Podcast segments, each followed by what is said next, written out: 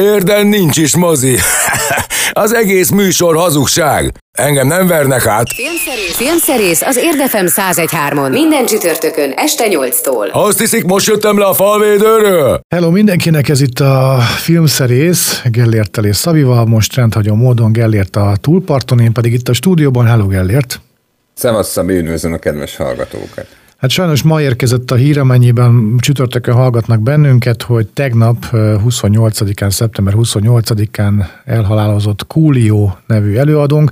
Azon gondolkodtunk reggel a bundás kenyérben, hogy vajon már felnőtte egy olyan korosztály, akinek fogalma nincs róla, hogy ki az a Kúlió. Ugye leginkább a Gangsters Paradise című dalból lehet őt ismerni, ami a Veszélyes Kölykök című 95-ös filmhez készült betétdal. Igen, igen, és hát ugye szerintem magát az évtizedet is rendkívül erőteljesen jellemzi, hogy mondjuk a Veszélyes Kölykök című filmre e, emiatt a dal miatt emlékszünk leginkább, és hát ez a dal is, ha, ha nem is konkrét feldolgozása, mert más stílusba helyezte át az eredeti dalt, de hát az, az, alap, az alapja, a zené alapja, a refrénje meg pláne egy Stevie Wonder számnak a, az átirata uh-huh. tulajdonképpen. Tehát ez is valahol egy, valahol egy remake, a veszélyes költők az meg kicsit ilyen gettóba helyezett holdköltők társasága volt, a 90-es években nagyon sok ilyen film, dal, akár még regény is született, és hát ugye Artis Leon Ivy Junior, eh, ez volt az eredeti neve eh, Coolio-nak, eh, szerintem sértegetés nélkül nevezhető egyébként One Hit Wondernek, mert bár volt még néhány slágerlistás dala, meg egyébként ő színészként is, mint Coolio, tehát nagyon sokszor színészként, de önmagát játszva is föltűnt a korszak nagy tévésorozataiban is néhányban. Azt hiszem a Sabrinában is volt, ami egy ilyen ifjúsági szitkom, tehát ő, ő, ő egy ilyen kultfigura lett, érdekes módon, ugye a, a, a külseje is eléggé hm, hogy ezt talán most elhasználjuk kicsit ezt a szót erre, de hogy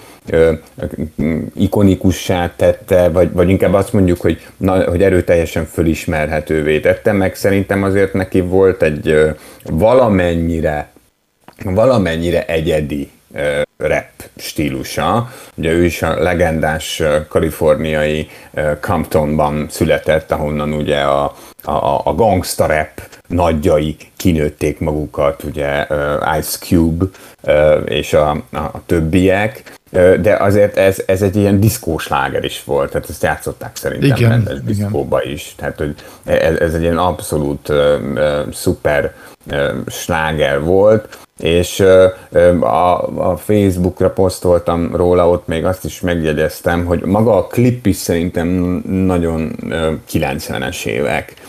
Akkor volt arra példa, mert ugye általában úgy néz ki, egy, vagy régebben, de egyébként ma is szerintem úgy néz ki egy filmdalnak a videoklipja, egy olyan filmdalnak a videoklipja, ami nagyon szorosan kötődik magához a, a filmhez, tehát vagy odaírták, vagy azzal akarják elsősorban népszerűsíteni a filmet, meg a dalt is. Szóval általában úgy néz ki, hogy van valamilyen keretsztori, amiben az előadó tátog a dalra, vagy előadja a dalt, ugye?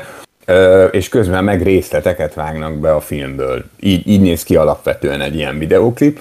Ja, akkor tájt itt próbálkoztak olyasmivel. A leghíresebb példa erre szerintem a Guns N' Roses-nek a You Could Be Mine Igen. című klipje, amiben ugye egy Guns N' Roses koncerten vagyunk, és megjelenik ott a néző soraiban a Terminátor, vagyis Arnold Schwarzenegger, tehát tulajdonképpen szereplővé válik, nem csak a filmrészletek okán a klipnek, és a, a Gangsters Paradise-nak is ilyen a klipje, hogy, hogy a, ha jól emlékszem, ül a széken a Michelle Pfeiffer, és, és egy kicsit neki is reppel, meg neki is magyaráz a, a, a, a kúlió. Ez egy ilyen érdekes dramaturgiai fogás volt annó. De jól emlékszem, talán a kúlió egyébként még ilyen, akkor jöttek be ezek a ezek az ilyen nagyon szókimondó, hát nem túl kifinomult humorral bíró vígjátékok, ilyen a, a gettó filmekkel egy időben ilyen gettós vígjátékok, és ezekben is azért ő, ő szerepet vállalt, de, de, de valóban szerintem olyan nagyon sok minden máshoz az ő személyét ezen a dalon kívül nem nagyon tudjuk kötni, de hát ezenek a dalnak azért akkora jelentősége volt, hogy erre kifejezetten emlékszem, hogy nem egy interjúban elhangzott, hogy milyen hülyeség az, hogy az Oscar díjra nem lehet olyan dalokat jelölni, mint a legjobb betétdal kategóriában, amelyek nem eredeti dalok. Tehát egy reméket elvileg lehetne Oscarra jelölni, meg van olyan kategória, hogy adaptált forgatókönyv és eredeti forgatókönyv, de olyan nincs, hogy nem tudom én, adaptált dal. Pedig hát azért ezek ugyanolyan művészi hát meg, számítanak. Meg adott esetben ugye Egyrészt más a, más a funkciója, vagy, vagy, vagy hát megváltozott a funkciója, de a funkcióját, mint betétdal, ugyanúgy betölti akkor is, hogyha eredeti betétdalról van szó, mint hogyha mondjuk egy feldolgozásról.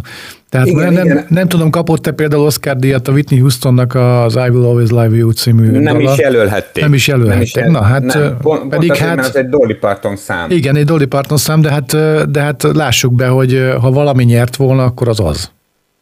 Hát abszolút.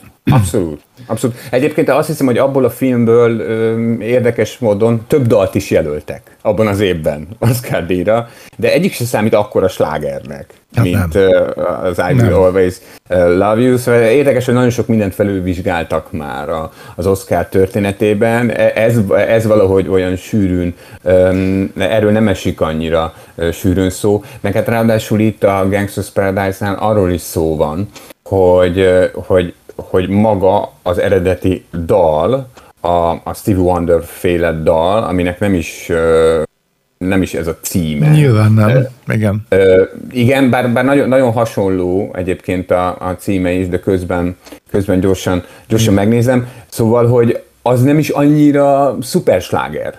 Tehát, a, tehát a, a, az nem a, nincs ott a nagyon-nagyon ismert uh, Stevie Wonder számok között, tehát még azt sem mondhatjuk, hogy nem tudom én, a, a, a Coolio dala el akart bújni a Pastime Paradise. Past, Pastime, Pastime Paradise, igen, igen. Igen, na szóval érdekes dolgok ezek, és hát Coolio-t meg is tenyóztam. Igen, még annyit hozzátennék, hogy bármennyire is egy slágeres előadó volt, még én is emlékszem a nevére, mert nagyon sokan. És, hát már és, akkor a sláger volt. 6-7 percet el tudunk róla beszélgetni egy ilyen műsorban, most pedig következzen akkor a műsor ismertetés. Filmszerész. A mai epizód tartalmából. No, lesz egy sztároktól hemzsegő, kitette film. Ezt mostanában használjuk ezt a kifejezést sokszor, ugye? Ez a tulajdonképpen a bűnügyi filmes, a nyomozós bűnügyi filmnek a, a Hudunit angol kifejezésnek a tükör fordítása, ahol ugye valakit megölnek, és sok gyanúsított van, és mindig az a gyilkos, aki a legkevésbé tűnik bűnösnek, akinek a legjobb alibije van, vagy aki az eszünkbe se jutna. Ez az Egy perc ki lehet című alkotás, amely Agatha Christie Egérfogó című színdarabja körül forgulódik az 50-es években, tehát ilyen többszörösen meta a szitu, de hogy ez pontosan mit jelent, erről majd beszélünk, ha eljutottunk odáig. Aztán következik egy másik nagyon-nagyon-nagyon fontos film, a Velencében díjat nyert Esemény című alkotás, amely körül ö, eléggé sok ö, vita van, mármint a témája körül is, meg a film is komoly ö, indulatokat váltott ki.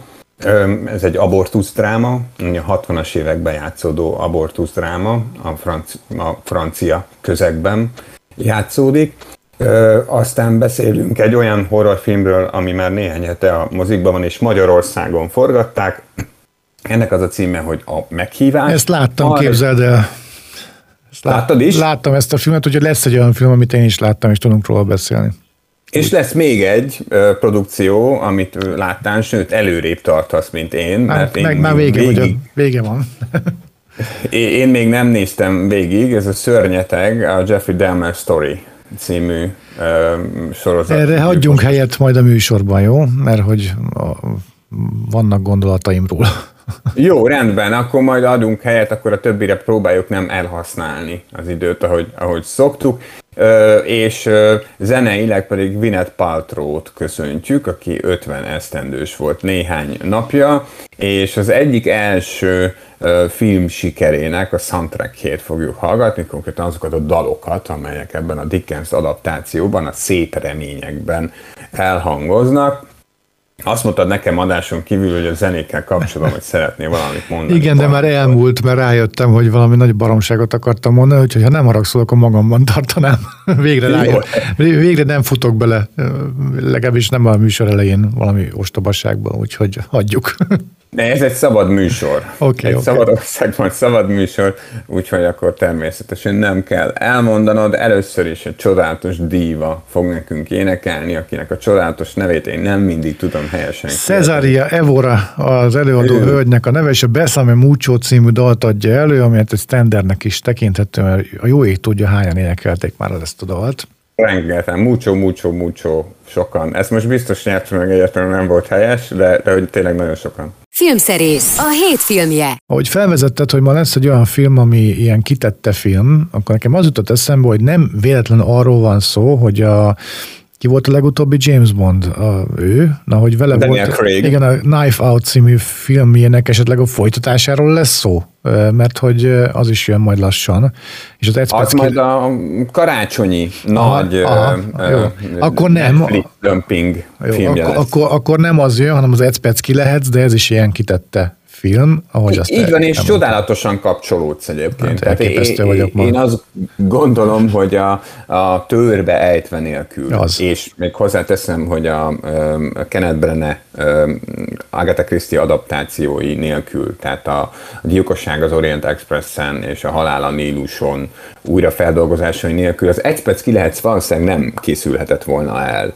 Ez egy eredeti történet, mármint abban az értelemben eredeti, hogy kifejezetten a filmhez íródott forgatókönyvből készült, tehát nem valami műnek a feldolgozása, de igazából egy Agatha Christie színpadon mű keletkezése, sikere körül játszódik, konkrétan az 1950-es években, amikor elkezdték játszani az egérfogót, ami egy brutális siker volt a West Enden, és a történet is tulajdonképpen erre reflektál, nagyon érdekes módon, kicsit parodisztikusan, kicsit magát, az egész műfajt elemezve is, de igazából ez egy anélkül, hogy mondjuk elárulnék komolyabb, akár még dramaturgiai fordulatokat is, de ez, ez, ez a film, ez, ez, ez tulajdonképpen magáról, erről a kitette műfajról szól, és maga is egy kitette film.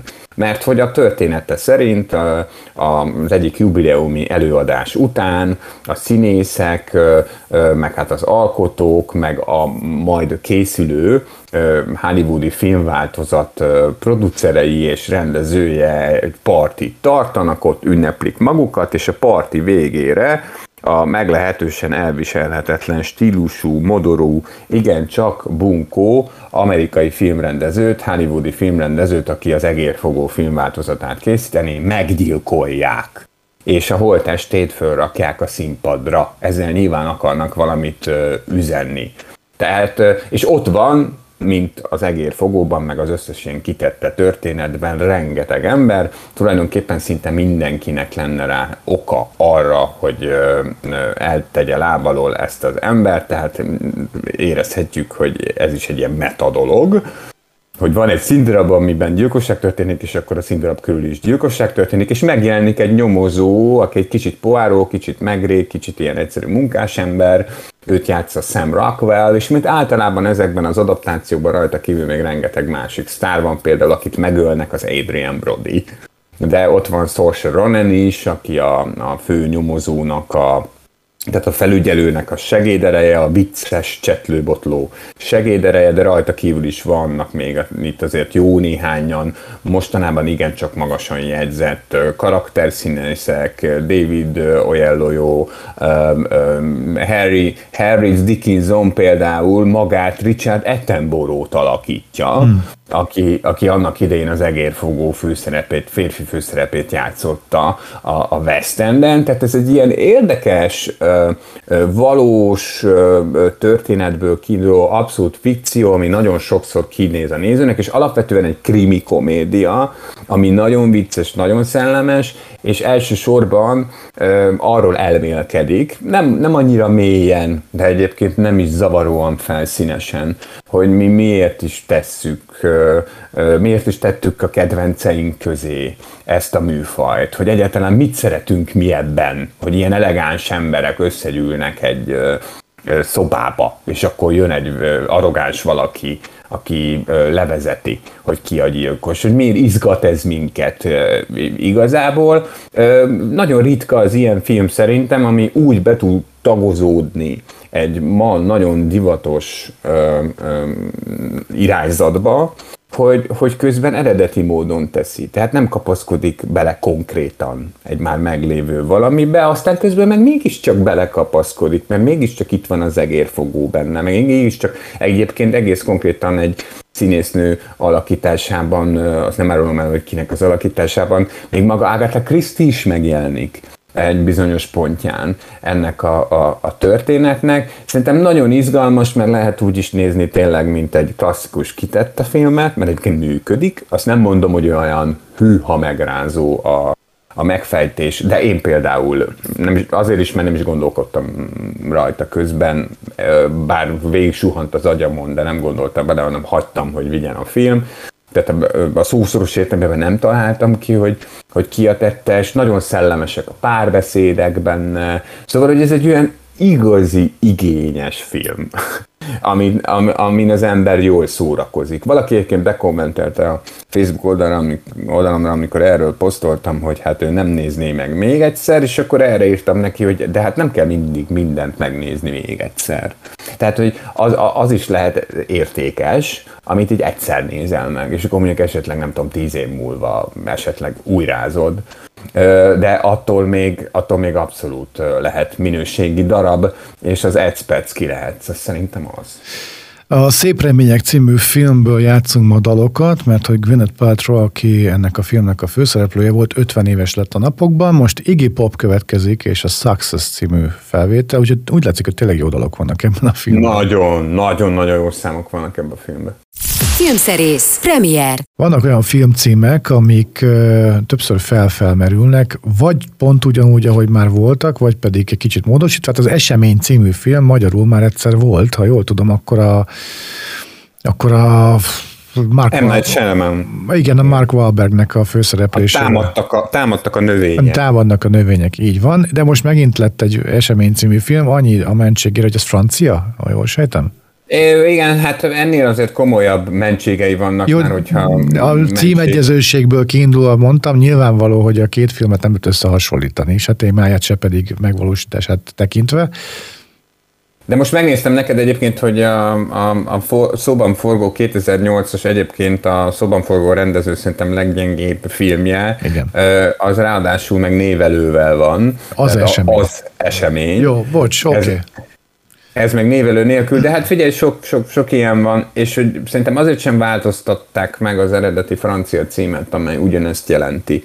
Mert uh, itt valóban rengeteg uh, rétege van ennek a kifejezésnek, ennek az egyébként meglehetősen ártalmatlan kifejezésnek. Esemény, az ugye sok minden lehet. Uh, és hát ebben a filmben az esemény az a terhesség is lehet az esemény az az abortusz is lehet. Az esemény azt is jelentheti, hogy ez valakinek csak egy esemény, valakinek pedig az esemény. Hogy egyáltalán hívhatjuk-e így az abortuszt, hogy az egy esemény, vagy magát a, magát a fogantatást hívhatjuk-e így. És ezeket a kérdéseket egyébként egy egészen bámulatosan könyörtelenül természetes, dramaturgiái, lineáris történeten keresztül meséli el a film. A 60-as években játszódik Franciaországban. Én annyira nem vagyok otthon a, fás, a francia társadalom politika történetével, a filmből derült ki számomra az, és a, hát abban az időszakban azért ez sok országban így volt, de hogy konkrétan a franciáknál a, a, az, az abortusz az illegális dolognak számított, tehát hogy a legtöbb esetben, a legtöbb esetben konkrétan börtön járhatott érte. És főhősünk egy olyan egyetemista lány, aki hatalmas jövő elé néz, és, és, és, és ambiciózus is. Tehát ő, ő szeretne sikeres lenni abban a bölcsész világban, amit ő kiválasztott magának, és hát úgy alakul az élete, hogy nem tervezetten babát vár. És meghoz egy döntést. De amitől igazán, igazán megrázó ez a film, az nem is az utolsó negyed óra, ahol, ahol valóban feledhetetlenül brutális dolgokat láthatunk, hanem inkább az fogyasztja meg az ember erejében a vért, ahogy ez a társadalmi közeg fölrajzolódik, tényleg mindenféle hatásvadászat nélkül. Tehát egy olyan társadalom rajzolódik ki, ahol, uh, ahol nem tudsz kitől segítséget kérni ahol még a barátaiddal sem lehet erről igazából beszélni, csak rébuszokban, meg enigmatikusan, mert ők is félnek, hogy mi történik velük. Egy olyan társadalom rajzolódik ki, ahol, uh, ahol a férfiak ezt a dolgot uh, két kézzel áttolják a nőkre. És aztán meg, hogyha a nő olyan döntést hoz, ami esetleg nem megfelelő a férfinak, vagy a törvényi szabályozásnak, akkor jön a kiközösítés, akkor jön a szégyen, akkor jön az, hogy ezt titkolni kell. Ez a film, én azt gondolom, hogy amennyire ebben a témában tapintatosnak, de ugyanakkor mégiscsak körültekintőnek, és azt kell, hogy mondjam, bölcsnek lehet lenni. Ez ezt a film megteszi. Még azt sem mondanám, hogy olyan nagyokat kérdez egyszerűen csak elmesél nagyon hatásosan egy történetet, és hát az a nagyon szomorú dolog van, hogy, hogy ugye ez a kérdés ez nálunk is most rendkívül aktuális lett. Ugye ez a film a tavalyi Velencei Filmfesztiválon, tehát lassan már több mint egy éve nyerte el az Aranyoroszlánt amikor még nálunk ugye nem hozták meg azokat az intézkedéseket, amiket most meghoztak, ami ellen ugye sokan tüntetnek. Ebből a szempontból, bár ez nyilván rendkívül ízléstelen, de hát, hogy mondjam, üzletpolitikai szempontból, meg kulturális szempontból is a lehető legerősebb pillanatban mutatják be a magyar mozik ezt a filmet. Én, én mindenkinek javaslom, hogy nézze meg, aki nagykorú, és bármennyire is érinti. Sőt, szerintem olyan 16 évtől, hiába 18-as karikás a film olyan 16 évtől ezt a filmet érdemes megnézni, mert, mert azokat a kérdőjeleket erősíti az emberben, amiket egyszerűen használnunk kell, ha, ha társadalmi diskurzust akarunk erről.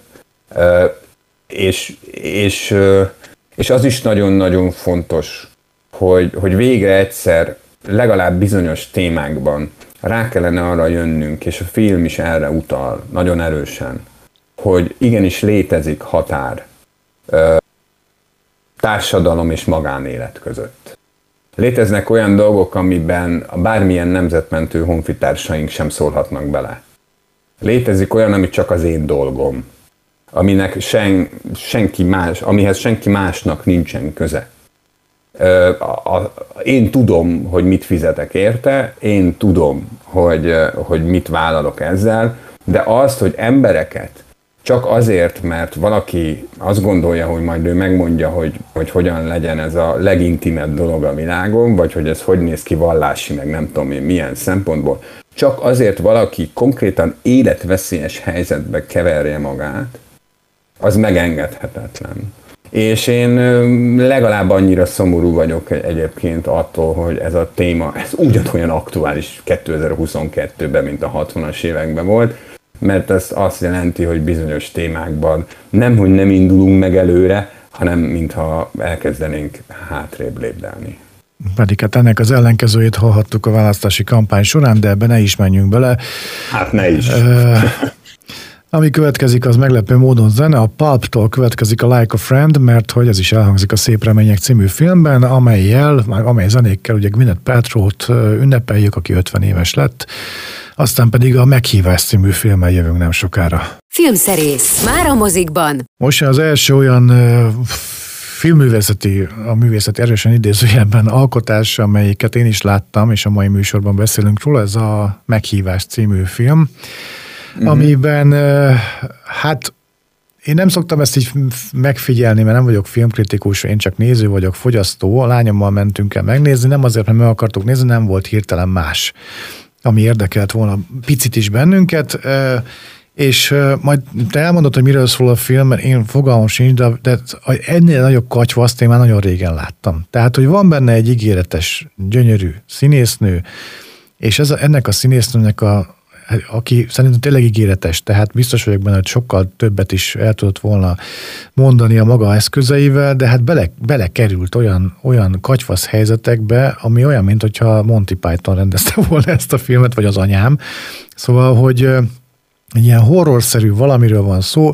Már megint zavart az, hogy New York utcái az gyakorlatilag a Madács téren volt, tehát ott volt ábrázolva az egész film Magyarországon. Párizsi udvar. É, Párizsi udvar is benne volt, igen. Tehát az egész film Magyarországon forgott. A Nádasladányi kastélyban ugye ott, ott láthattuk a főhősöket. Igen. Ami egyébként utána néztünk, hogy stimmel is, mert hogy nagyjából ö, valami Tudor korabeli stílusban épült az a kastély, tehát még akár Angliában is lehettünk volna, mindegy is.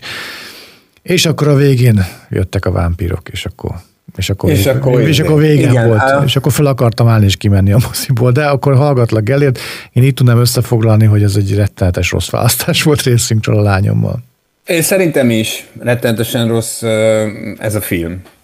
A választásotok az nem hibáztatható érte. Igen, igen, igen. Szerintem egyébként egyetlen egy oka van annak, hogy ez a törömetszett gagyi ez a mondjuk ki tulajdonképpen műfai szemét, nagyon sok tekintetben az.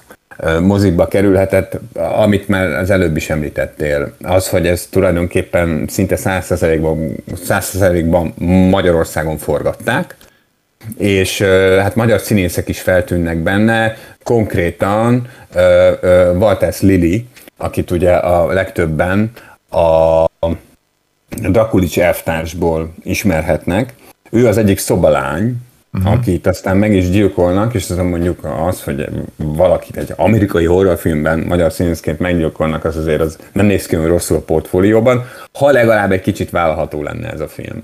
Rajta kívül egyébként pont a szolgáló lányok szerepében több magyar lány is, például Bárány Virág is feltűnik, de ez szerintem tipikusan az a film, amit a VHS időszakban csak videókazettán adtak. Kizárólag. Ki. Kizárólag, igen. Kizárólag, tehát sem, semmi, semmi szükség nem volt arra, hogy, hogy, hogy, hogy meggyalázzuk ezzel a mozitermet. E, e, egyszerűen azért, mert hogy még csak nem is úgy rossz, hogy az ember nem tudom én fogná a fejét, hanem inkább úgy rossz ez az, az egész ilyen alap horror sémára épülő dolog, úgy rossz, hogy, hogy, hogy, hogy nagyon-nagyon kellemetlenül érzed magad. Tehát egy kicsit úgy megsértve érzed magad, hogy ezt a filmet ezt eléd merik tenni. Kell nézni. Ezt elég, eléd merik tenni ezt a, ezt a hogy igen, igen, igen, hogy, ne, hogy, hogy, amikor néztem, akkor így az jutott nekem is eszembe, hogy na, na ne, na ne vicceljünk már. Szóval ne, nem, tehát tényleg azt gondoljátok, hogy ez engem bármennyire is be fog rántani,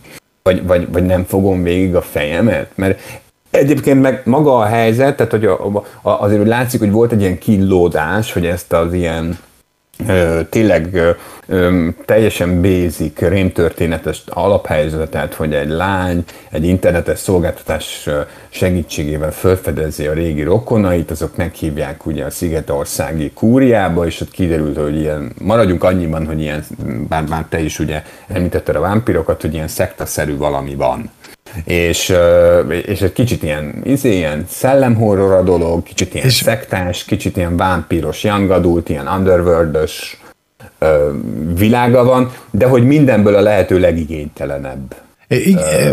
Nekem egy, egy, egy hadd emeljek ki ezt, ne, ne, ne fecséreljük rá szót, de hogy van ez a lány, aki tényleg gyönyörű, és hogy, hogy, hogy azt éreztem, hogy úgy ilyen szabad lelkű, a saját sorsát a kezében tartó hölgy, aki bekerül egy ilyen szituációba, ahol nyilván tartja magát bizonyos szempontból, aztán hirtelen szerelembe esik. Tehát, hogy, hogy az, az egész dolog annyira nem jön össze, tehát ilyen nem történik, hogy valaki, aki egy ilyen tökös csaj, mondjuk, ennek van ábrázolva, vagy ez a szándék, és akkor hirtelen egy, egy ilyen agyatlan fruskává válik, és az első adandó alkalommal szerelembe esik. Tehát olyan szinten felidegesítettem magam ezen, hogy hogy lehet ilyen dramaturgiai vagy, vagy írói hibát elkövetni, hogy az mondjuk kegyetlen. Na minden, hát ez, ez, ugye, ez, kis ez, részlet. Ez, ez, lehet, ez két dolog lehet általában, amikor ennyire nincsenek kidolgozva a karakterek, amikor ennyire hirtelen történnek dolgok, amikor ennyire béna minden. Igen. Az egyik az, hogy tegyük föl, hogy mondjuk ők nem olyan képességtelenek, mint amilyennek tűnnek, Ilyenkor mondhatjuk azt, hogy, hogy hát nekik nem kellene filmet, filmet csinálni, aztán van a másik, vagy, vagy nem, pontosabban azt akartam mondani, hogy ha nem képességtelenek, akkor egyszerűen csak lusták voltak. Igen. igen. Tehát azt mondják, hogy jó lesz ez így. A kassa felé Aztán, fordultak. A kassa felé, igen. És van a másik, ami meg a meggyőződéses rossz. Tehát amikor valaki nem feltétlenül látja. Én ebben az utóbbiban nem hiszek egyébként. Tehát, hogy én azt gondolom, hogy általában a, a, a filmesek, főként, hogyha a Sony-nak, mert ez esetben az történt, ha a Sony-nak gyártanak egy stúdiófilmet, ők szerintem nagyon is tudják, ott, ott legmélyen belül, hogy milyen lesz a film. Szerintem ezt ilyenre csinálták, jó lesz az úgy.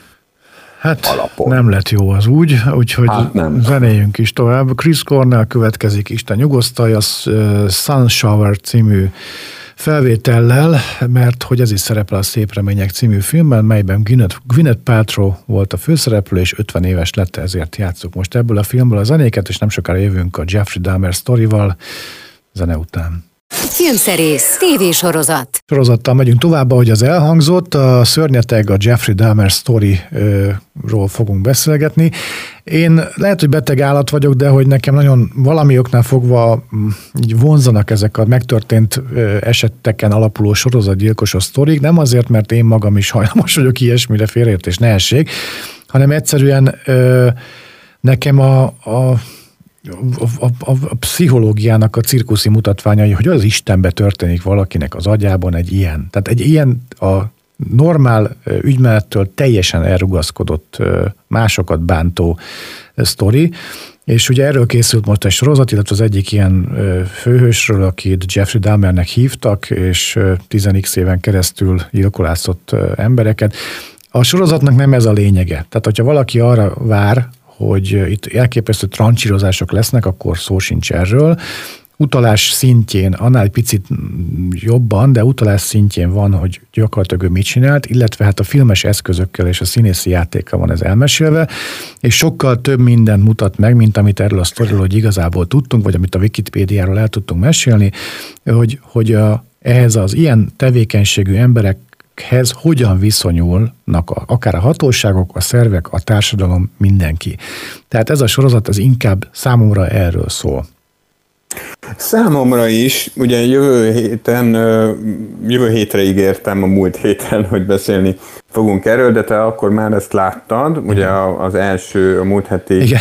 adás első megszólalásában erről beszéltünk, Igen. és én ígéretet tettem, hogy a következőből beszerkeztem, akkor még nagyon új volt, még nem jutottam benne nagyon előre, ennek nagyon sok oka van, egyrészt azért, mert eléggé megviselt az első néhány rész, nem csodálom. Másrészt meg, másrészt meg tényleg ez szerintem, nekem egyre inkább bevallom őszintén, hogy egyre inkább összekeszedem magam amikor ilyen történeteket nézek, ennek nyilván sok oka van, egészségi, meg ilyesmi is, de hogy amit mondtam, mert nagyon sok ponton rá tudnék kapcsolódni arra a, a, amiről beszéltél, hogy éppen a múlt héten e kapcsán egy meglehetősen hosszú és tartalmas beszélgetést folytattunk a barátnőmmel erről a kérdéskörről, hogy miért érdekelnek minket a sorozatgyilkosok, minket is, meg úgy alapján véve az embereket, hogy miért, miért ilyen iszonyatosan sikeres, sikeresek a true crime,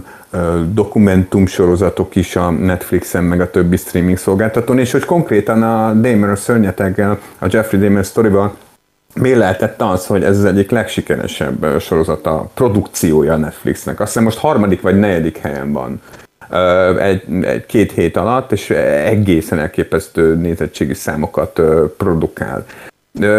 Én egyébként ebben a beszélgetésben arra érveltem, és ennél a sorozatnál is ezt érzem, hogy ez vonzza be az embereket, hogy, hogy alapvetően rettenetesen érdekes, ahogy működnek ezek a, a tragikus sorsú emberek, és ö, átélhetsz valami olyasmit is, amit szerencsére nem élhetsz át, ha nem leszel áldozat. a, mert, mert egészséges vagy. És ez nem feltétlenül csak az empátiáról szól, hanem inkább arról, hogy mit művelhet velünk az agyunk, hogy mit művelhet velünk az életünk, hogy mik inspirálhatnak pozitív és negatív irányokba minket és hogy közvetve is mennyire lehet, ahogy te is említetted, hogy a Szörnyeteg című sorozat, ez inkább erről szól, szerintem, amennyit én eddig láttam belőle, de végig fogom tényleg nézni, mert nagyon érdekel. De szerintem egyébként érdemes kicsit arról is beszélni, hogy a Ryan Murphy, aki az egyik kreátora ennek a sorozatnak, ő Hollywoodnak az egyik leghangosabb, és egyébként a művészileg legösszeszerettebb meleg aktivistája aki szinte az összes produkciójában fontos témává teszi a melegek ügyét. Akár visszamenőleg is. És a Damer szám, szerintem azért volt számára érdekes, mert uh, aki már megnézte, az tudja, aki majd megnézi a sorozatot, az majd uh, tapasztalja, hogy itt ugye valóban az is egy fontos kérdés, hogy hogyan lett ebből a srácból egy ilyen egészen félelmetes, valóban szörnyeteg, aki, uh, aki kanibálként is uh, apostrofálható tulajdonképpen, Igen. mert hát nem egy áldozatát uh, megette, vagy hát uh, be, beleevett. Szóval, hogy van ő, akit ugye Evan Peters nagyon karizmatikusan, nagyon aprólékosan kidolgozottan alakít, és nyilván az ő gyerekkorából is, meg a későbbi időszakaiból is megtudunk dolgokat. De van itt egy amerikai társadalom, a, akik tulajdonképpen és ezt sugalja, sőt nem is sugalja igazából a Ryan Murphy, hanem így egy az egybe kimondja. Hogy akik azért, ha nem is számszerűsíthető, hogy hány áldozatért felelősek. De azért, hogy nem kapták el időben ezt a srácot, azért biztos. És ez, és ez annak is köszönhető, hogy egy szőke, fehér férfi nem feltétlenül gyanús azonnal. Akkor sem, ha megy a neon reklám a homlokán. Akkor sem, ha számos ilyen szituáció van abban a néhány részben, amit láttam. Akkor, akkor, sem, sem, ha, akkor sem, ha valójában gyanús. Igen, ha, ha minimum minimum gyanúsnak kéne lenni a rendőrök. És bocsánat, itt most nem, a, nem, nem is csak gyanúról van szó. Hát az a csávó ugye 13 vagy 14 év alatt, a, ami mennyi ideig tevékenykedett, többször, kap, többször kapcsolódott a rendszerhez akár pszichiáter, pszichológus révén, hogy ő, ő magáról elmondta, hogy valami nem oké vele, mások elmondták róla, hogy valami nem oké vele, talán még sitten is volt, mindenhonnan, ahonnan lehetett ilyen ügyek miatt és a, a furcsa viselkedése miatt elküldték, kirúgták, eltanácsolták, stb. Tehát többször volt a rendszernek így része, hogy valakinek azért feltűhetett volna, amikor, amikor ott volt a helyzet, hogy hello, itt, itt az a csávóval valami nem oké, és lehet, hogy ő az, akit keresünk. És, és akkor itt jön képbe az, és akkor azt gyorsan most elhadarom, hogy ez egy nagyon jól kinéző, mármint, hogy nagyon jól vágott, nagyon jól lefotografált, nagyon jól eljátszott történet, ami nagyon jól meg van írva. Csak hogy így szakmázunk is. Tehát hogy tényleg egyébként szerintem ezt moziba is lehetne vetíteni, bár azt hiszem az összjáték ideje az majdnem 9 óra, úgyhogy az egy picit hosszú lenne pláne ebből. De úgy tűnik, hogy ez egy ilyen műsor, ahol, ahol mondjuk egy kicsit erőteljesebb lesz a közéleti hang. De nekem az jutott eszembe erről a Jeffrey Dahmer sztoriról, hogy uh, ugye szokott lenni az az érv a, a, a homofób megnyilatkozásokkal és rasszista megjegyzésekkel, vagy mindkettővel élő uh, polgártársainktól, hogy, hogy miért nem lehet elfogadni azt, hogy valaki rasszista, mert még nem lehet, miért nem lehet elfogadni azt, hogy valaki homofób. Hogy miért nem lehet alapvetően a gyűlöletre épülő világnézeteket elfogadni. Én meg, olyan nagyon elfogadók Én vagyunk. megmondom neked, ezt ugye mondani. Meg, megmondom neked a megfejtést, amennyiben párhuzamba állítjuk a, mondjuk azzal, hogy valaki nem fogadja el azt, hogy valaki meleg. Mert a, az összes dolog, amit felsorolta az előbb, az emberi döntés kérdése szerintem. Azért nem feltétlenül elfogadható. Tehát, Na, én, igen, én, én egy kicsit konkrétabban a Damer sztorival kapcsolatban azért hoztam ezt szóba, mert mert kimondhatjuk azok alapján, amit láttunk, és hát ezek azért dokumentált történetek, és erre egy csomószor utal inzertben, így úgy amúgy, különböző dramatizált helyzetekben a, a sorozat, hogy tulajdonképpen a rasszizmus és a homofóbia miatt nem kapták el. Tehát azért, mert a gettóban mindenki gyanús, aki fekete. Meg azért, mert ha valaki meleg, akkor az undorító. Hát ez a srác, ez tulajdonképpen ezt használta alibiként. Így van. Tehát az a döbbenetes, hogy egy csomószor azt mondja a rendőröknek, hogy hát én ilyen buzi vagyok. Ah, és hogy jaj, tudom, hogy undorító vagyok. És hogy elnézést kérek. És akkor ettől és akkor ugye három, Igen. négy lépéssel már hátrébb is mennek a rendőrök. És nem néznek körül. És nem lesz nekik igazán nagyon könyörgön, megkérdezik, hogy miért van itt ilyen büdös. Igen.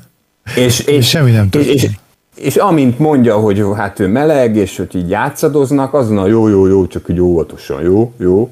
Hát, hát e, ez, hogy, hogy, hogy elvakít a gyűlölet. A homofóbia elvakít. A rasszizmus elvakít. Nem látsz tőle tisztán. Nem látod meg az embert. Nem látsz meg egy sorozatgyilkost adott esetben.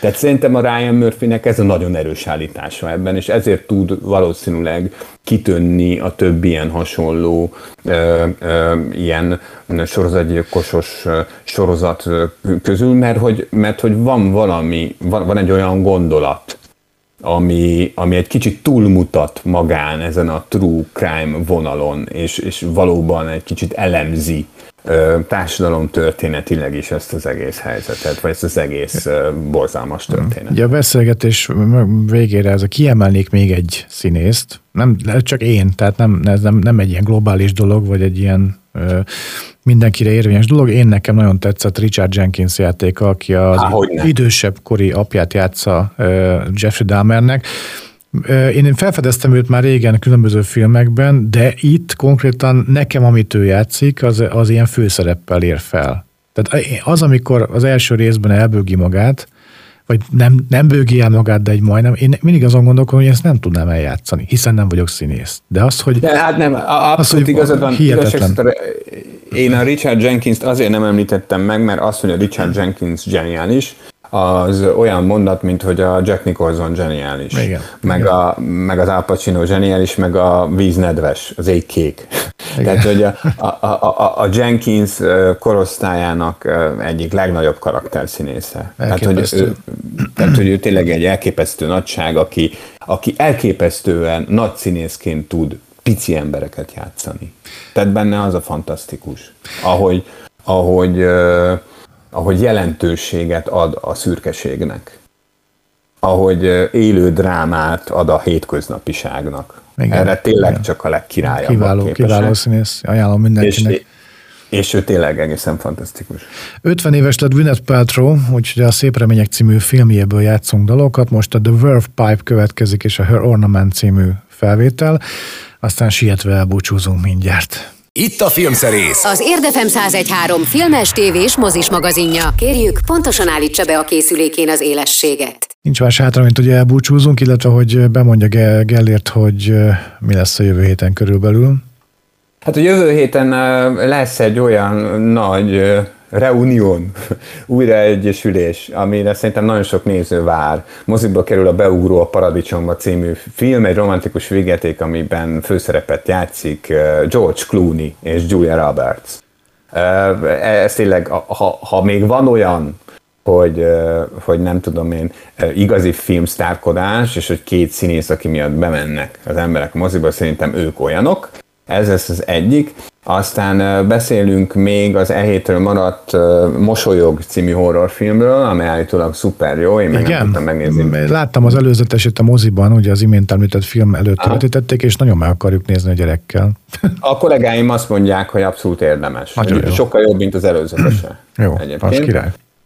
Úgyhogy erről is beszélni fogunk, meg ami még biztos, de ezen kívül meg lesz sok más is, hogy visszatér most az eredeti Gyűrűk Ura trilógia a mozikban néhány vetítés erejéig, és hát nyilván majd beszélünk arról is, hogy Peter Jackson mit alkotott ezzel a három, aztán később hat filmmel, és hát tényleg azért pörög fel az ősz, úgyhogy streaming fronton is bőven lesz majd mit nézni, például a Marilyn Monroe film is azt hiszem, hogy most október legelején már elérhető lesz a Netflixen, és hát nyilvánvalóan be lesz szerkesztve a műsorba. Köszönjük a mai figyelmet, örülünk, hogy velünk tartottak, jövő héten is tegyenek így, és keressék podcastjainkat mindenfelé, a, a cybertérben, vagy kibertérben. Gellért meg elmondja, hogy milyen zenével búcsúzunk. Egy csodálatos előadó, csodálatos felvételével, Tori Amos Szirén című dalával búcsúzunk, ami szintén a Szép Remények című filmben hangzott el, vagy ott is, aminek a soundtrackét azért hallgatok ebbe az adásba, mert hogy Gwyneth Paltrow 50. születésnapját ünnepelte a minap, szóval most énekel nekünk ilyen sok súlyos téma után kicsit ellazít minket Tori Amos, és reméljük ez az ellazult állapot egészen jövő hétig tart, amikor is, ha minden igaz, újra találkozunk. Addig is vigyázzanak magukra. Minden jót! Ez volt a Filmszerész, az Érdefem 1013 filmes tévés mozis magazinja.